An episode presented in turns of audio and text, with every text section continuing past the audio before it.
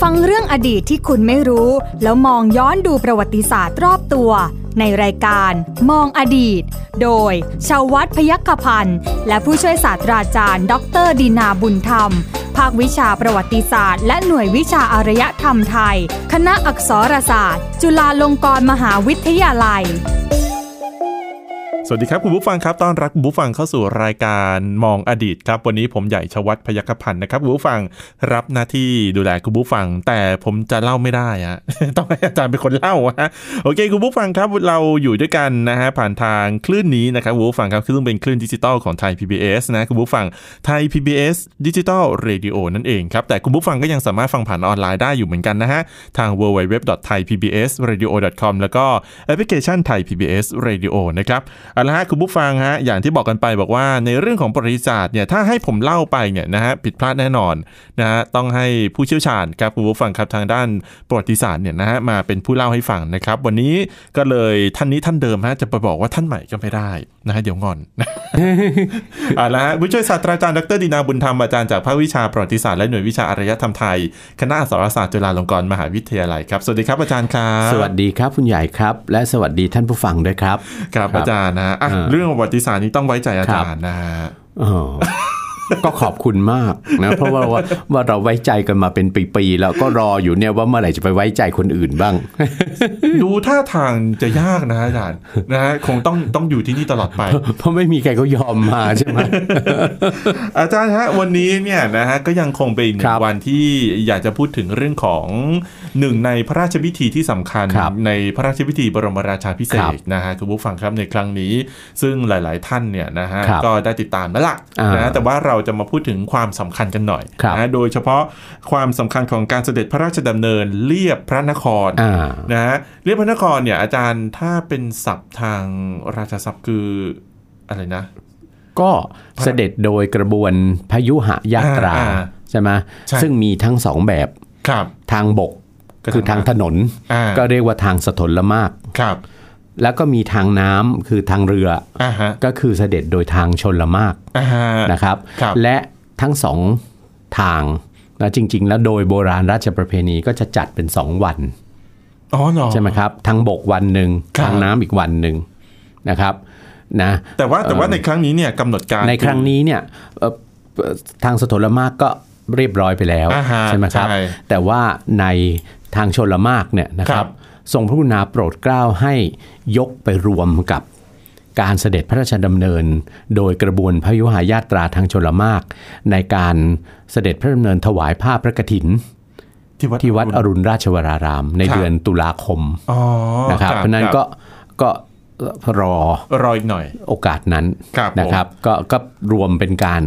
เอ่อเสด็จพระราชดำเนินเรียบพระนครทางชนละมากไปด้วย ครับ นะ ผมอ่ะฮะอ่างานนี้เนี่ยเดี๋ยว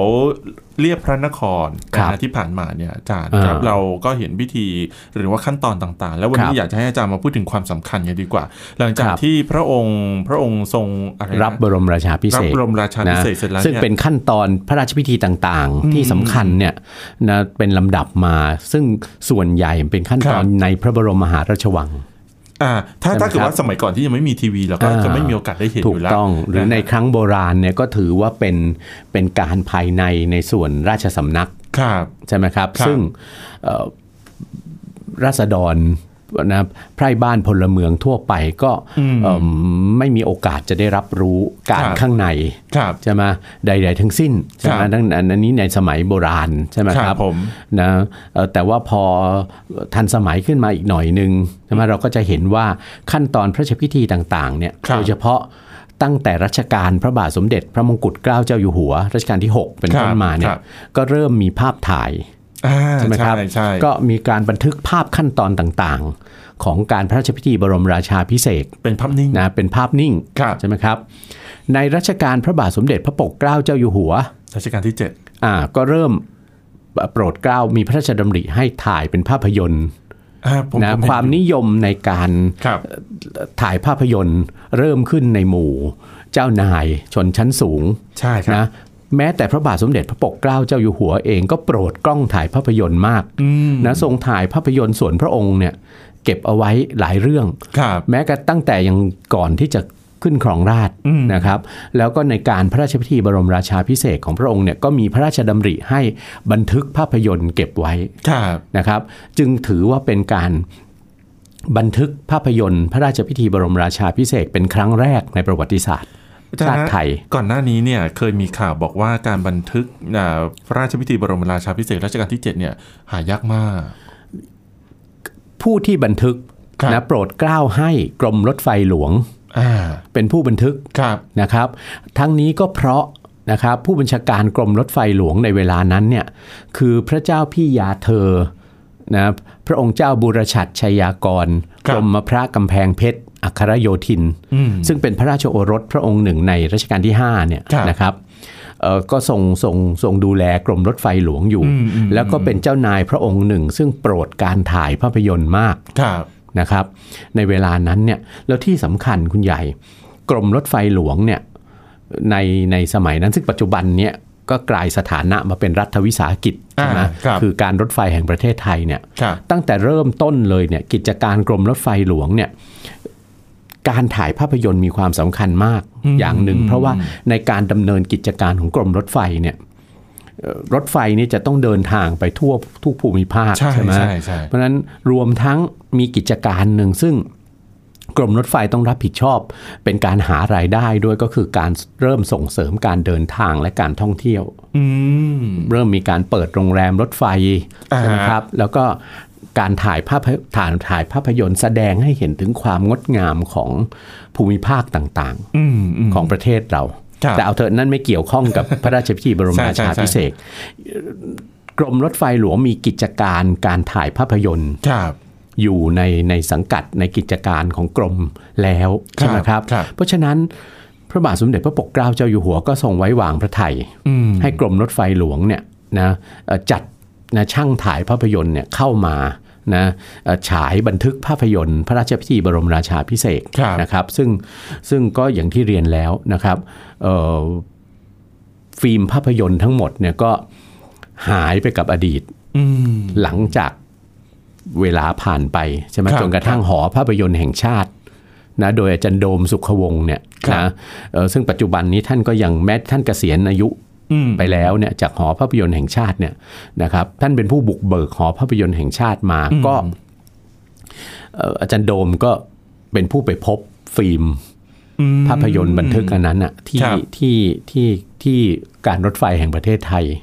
เขาเกือบจะทิ้งฟิล์มไปแล้ว เกือบจะ เกือบ แล้ว จะนะเพราะฟิล์มต้องเรียกว่าอย่างนี้ฟิล์มเน่าหมดแล้วอะ อ๋อ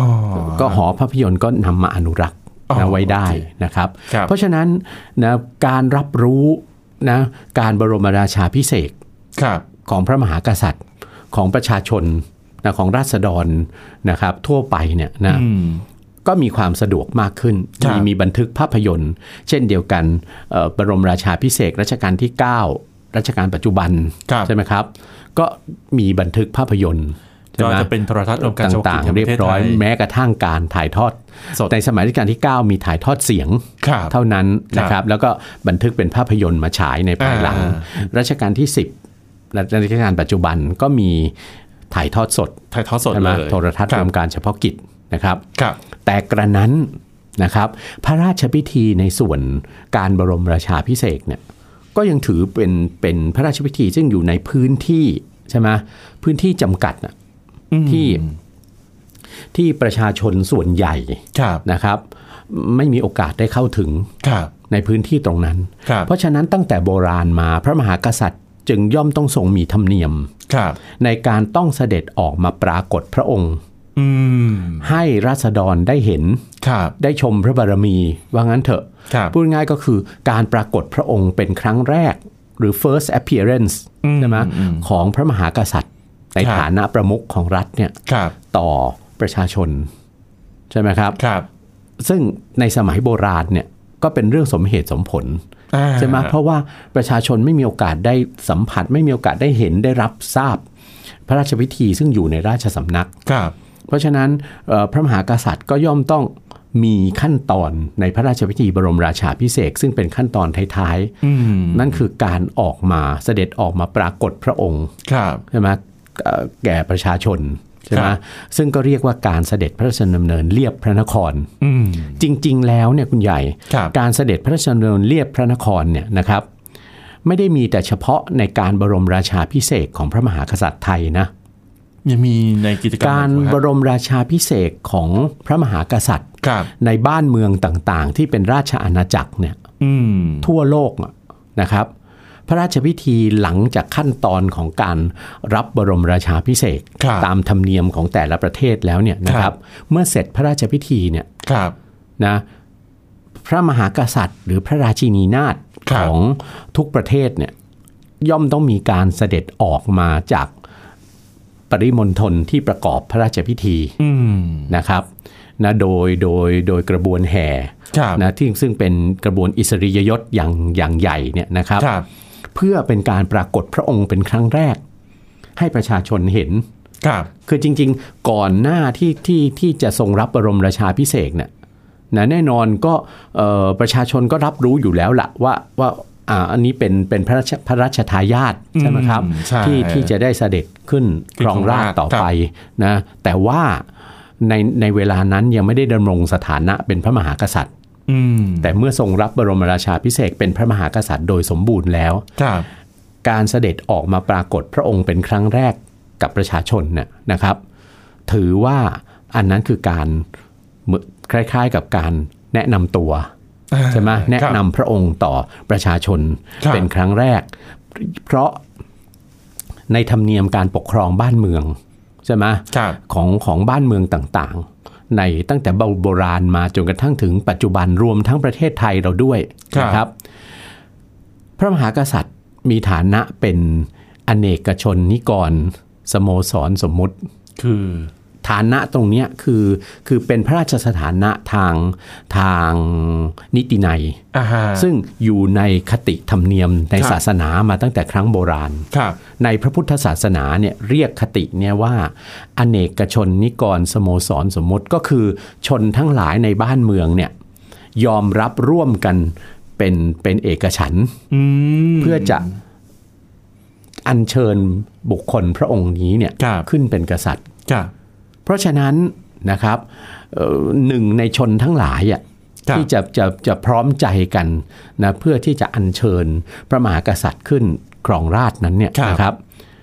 ย่อมมีประชาชนด้วย อืม ถูกไหมครับ เพ ใช่ ราะว่า ใช่ บ้านเมืองทั้งหลายเนี่ยนะเอ่ออย่างที่บอกแล้วองค์ประกอบของความเป็นรัฐเป็นบ้านเมืองเนี่ยขาดประชาชนได้ไหมย ไม่ได้ ไม่ได้ก็ย่อมต้องมีมีมีประชาชนเป็นเป็นองค์ประกอบเป็นสมาชิกในในสังคมรัฐด้วย คือ ใช่ ถ้า ไหมครับ คือถ้าไม่มีประชาชนเนี่ยก็จะหนึ่งแหละโอเค องค์ประกอบไม่ครบสอง ทำไมครับ สองการปกครองมันจะไม่เกิด ถูกต้องใช่ไหมครับก็การปกครองก็จะไม่เกิด เพราะว่าการปกครองเอ่อต่างๆเนี่ย ครับ ก็มีประชาชนเป็นฐาน ถูกต้อง อยู่โดยตลอดใช่ไหม ค ค รั รับ บเอ่อเพราะฉะนั้นตรงนี้เนี่ยจึงจึงมีความสำคัญว่าในเมื่อนะพระราชพิธีบรมราชาพิเศษกซึ่งอยู่ในพระราชวัง อืม ปฏิบัติอยู่ในพระราชวังเนี่ย ครับ ตรงนั้นแสดงสัญญลักษณ์ของการที่เอ่อชนระดับสูง อืม ใช่ไหมชนชนชั้นปกครองว่างั้นเถอะ ครับ นะชนชั้นปกครองตลอดจนสมณชีพราหมณ์ ครับ นะรับรองพระราชสถานะ อ่าค ต บ รงนั้น ครับ ไปเรียบร้อยแล้วใน ครับ ขั้นตอนของพระราชพิธีใช่ไหมครับนะเพราะฉะนั้นเมื่อเสร็จพระราชพิธี ครับ ใช่ไหมพระมหากษัตริย์ก็ย่อมต้องทรงมีอีกขั้นตอนหนึ่ง ของพระราชพิธีบรมราชาพิเศษก อืม ก็คือการที่จะต้องมาปรากฏพระองค์ต่อราษฎร อ่าครับ ต่อมาในในการปกครองระบอบที่เป็นอยู่ถึงปัจจุบันนี้ก็คือประชาชน ครับ ใช่ไหมต้องเสด็จออกมาปรากฏพระองค์ให้ประชาชนเข้าเฝ้า อืม นะชมพระบารมีเป็นครั้งแรก ครับ ในสมัยโบราณก็มีธรรมเนียมของการเสด็จพระราชดำเนิน ครับ นะครับ โดยกระบวนพยุหญาตรา ทางสถลมากและทางชนละมาก ครับ ซึ่งเป็นการเสด็จอย่างใหญ่อย่างเป็นทางการใช่ไหม ครับ แบบยิ่งใหญ่ ครับ ที่สุดแล้วในระดับสูงสุดอ่ะ อืม เพราะตรงนั้นสะท้อนให้เห็นถึงเอ่อความการแสดงให้เห็นถึงพระบารมีใช่ไหมครับ ครับ พระบารมีและความชอบธรรมในการ การเป็นพระมหากษัตริย์ อ่า สถานะอันสูงส่งอันสูงส่งของพระมหากษัตริย์ใช่ไหม ค ค รั รั บบ ครับ ก็ย่อมต้องเสด็จพระดำเนินออกมาเป็นกระบวนใหญ่ อืม นะครับ ทีนี้ในสมัยอยุธยา ครับ นะกับในสมัยต้นรัตนโกสินทร์เนี่ยเท่าที่ค้นคว้าเอกสาร จากพระราชวงศาวดารจากจดหมายเหตุต่างๆเนี่ย ครับ การเสด็จพระราชดำเนินเรียบพระนครเนี่ยนะครับ ทั้งทางสถลมากและทางชลมากเนี่ย ครับ นะครับในครั้งโบราณเนี่ยก็เป็นการเสด็จพระราชดำเนินออกมาเรียบเรียบเรียกว่าอะไร กำแพงวัง กำแพงกำแพงกำแพงพระนคร อ่ากำแพงพระน นะ ค ค ร รับ า อยู่ในพระนครนั่นน่ะ อ่าฮะ นะครับ เอ่อก็เหมือนกับเรียบเรียบไปตามพระนครน่ะกำแพงพระนครน่ะนะครับ ครับ ไม่มีหลักฐานว่าทรงแวะ ที่ไหนอะไร ที่ ยัง ไหน ไง ก็คือเรียบให้ประให้ประชาชนเข้าเฝ้า อ่า ใช่ไหม ครับ นะครับ และขณะเดียวกันในในครั้งสมัยสมบูรณาญาสิทธิราชเนี่ย ครับ ก็ยังมีรุมีมีประเด็นของเรื่องเออกฎบนเทียนบานใช่ไหมที่ยังห้ามราษฎรมองพระพักตร์พระมหากษัตริย์อยู่ อืม แต่อย่างไรก็ตาม ใช่ กระนั้นก็ถือว่าเอ่อต้องเสด็จออกมาปรากฏพระองค์ ครับ เพื่อความชอบธรรม ครับ ใช่ไหมเพื่อความสมบูรณ์ของการบรมราชาพิเศษก ครับ นะครับแต่ในสมัยรัตนโกสินทร์โดยเฉพาะตั้งแต่รัชกาลพระบาทสมเด็จพระจอมเกล้าเจ้าอยู่หัวเป็นต้นมาเนี่ รั ย ชกาลที่สี่ครับ ครับทรงเลิกธรรมเนียมอย่างโบราณแล้วที่จะห้ามราษฎรมองพระพักตร์พระมหากษัตริย์ คือเลิกเลิกให้ก้มหน้า ถูกต้อง เพราะฉะนั้นราษฎรก็มีโอกาสได้ชมพระบารมีนะได้เฝ้าชมพระบารมีได้ได้เอ่อมองพระองค์ได้อย่างเอ่อเสรี อาจารย์ฮะ นะครับ สมัยก่อนเขากลัวอะไร ประชาชนถึงไม่สามารถที่จะมองพระพักตร์ได้ อันที่จริงไม่ใช่ว่าไม่ใช่เป็นความกลัวอะไรหรอก ครับ นะคุณใหญ่นะ แต่ว่าคุณใหญ่ต้องไม่ลืมว่าพระมหากษัตริย์ในในครั้งโบราณเนี่ยนะครับเอิ่มท่านมีพระราชสถานะที่ถือกันว่าท่านเป็นเทพ อ่า ใช่ไหมครับ ครับ นะท่านเป็นท่านเป็นสมมุติเทพอะ ครับ นะท่านหรือเป็นเทวราชา อืม นะ อืม ตามคติโบราณเนี่ย ครับ เพราะฉะนั้นนะครับเอ่อราษฎรนะราษฎรเองก็เหมือนเป็นเป็นเป็นมนุษย์ธรรมดา ครับ นะครับในธรรมเนียมของของศาสนาโบราณเนี่ยเวลามนุษย์จะขึ้นไปเฝ้าเทพเจ้าบนเทวาลัยเนี่ยเทพเจ้าเสด็จลงมานะสู่มนุษยโลกเนี่ยนะครับนะตามธรรมเนียมเราก็จะต้องก้มหน้าถูกไหม ใช่ แสดงให้เห็น ช่ ถึงสถานะของเราซึ่ง น้อมน้ต่ำก อม ว่า น้อมน้อมด้วย นะครับ อันนั้นเป็นน่าจะเป็นน่าจะเป็นคติอันหนึ่งอะซึ่งนำมาสู่การห้ามไม่ให้รัษฎรมองพระพักตร์พระมหากษัตริย์ในครั้งโบราณนะครับ แต่แต่อย่างที่อาจารย์บอกนะว่าอาจารย์เคยบอกว่ารัชกาลที่ 4 เนี่ยถ้าเกิดว่าพูดพูดถ้าถ้ากับพูดภาษาแบบเราเราเนี่ยคือ ครับ มีความคิดหัวก้าวหน้า อ่า อ่าทรงเปลี่ยนแปลง ท่านทรงเปลี่ยนแปลง และท่านทรงทรงมองว่าพระมหากษัตริย์ก็ก็คือคือประมุขของรัฐอะคือประมุขซึ่งเป็นเป็นพระเจ้าอยู่หัว ครับ เป็นเจ้า ครับ เหนือหัวของประชาชน เพราะฉะนั้นเอ่อการไปห้ามประชาชนไม่ให้มอง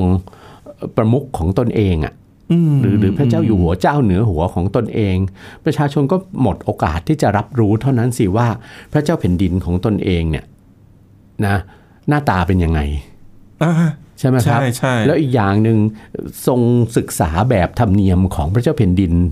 นะโดยเฉพาะในยุโรปในอังกฤษแล้วเนี่ย อ่าอ่าน นะครับ ครับ เขาไม่เคยมีธรรมเนียมอันนี้นะประชาชนก็มองพระเจ้าแผ่นดินได้โดยโดยอิสระ คือเหมือนคือเหมือนคือเหมือนธรรมเนียมของเราที่รับมาเนี่ยมาจากอินเดียด้วยอย่างอินเดียเขามีอย่างนี้ไหมอาจารย์ อย่างอินเดียเขาก็ก็มีก็อย่างที่บอกแล้วก็เป็นธรรมเนียมของของก็อาจจะเป็นธรรมเนียมของลัทธิเทวราชา อ่าฮะ ใช่ไหมซึ่งซึ่งยกย่องสถานะของพระมหากษัตริย์เป็นเทพอะเพราะฉะนั้นก็ก็ก็ก็ไม่ให้มองอ่ะ โอเค เอ่อถือว่าถือว่าท่านเป็นเทพเจ้าอ่ะ อ่าน นะครับ ครับผม แต่ว่าในในยุคที่ที่ความเปลี่ยนแปลงอะไรต่างๆ โลกกระทัด อืม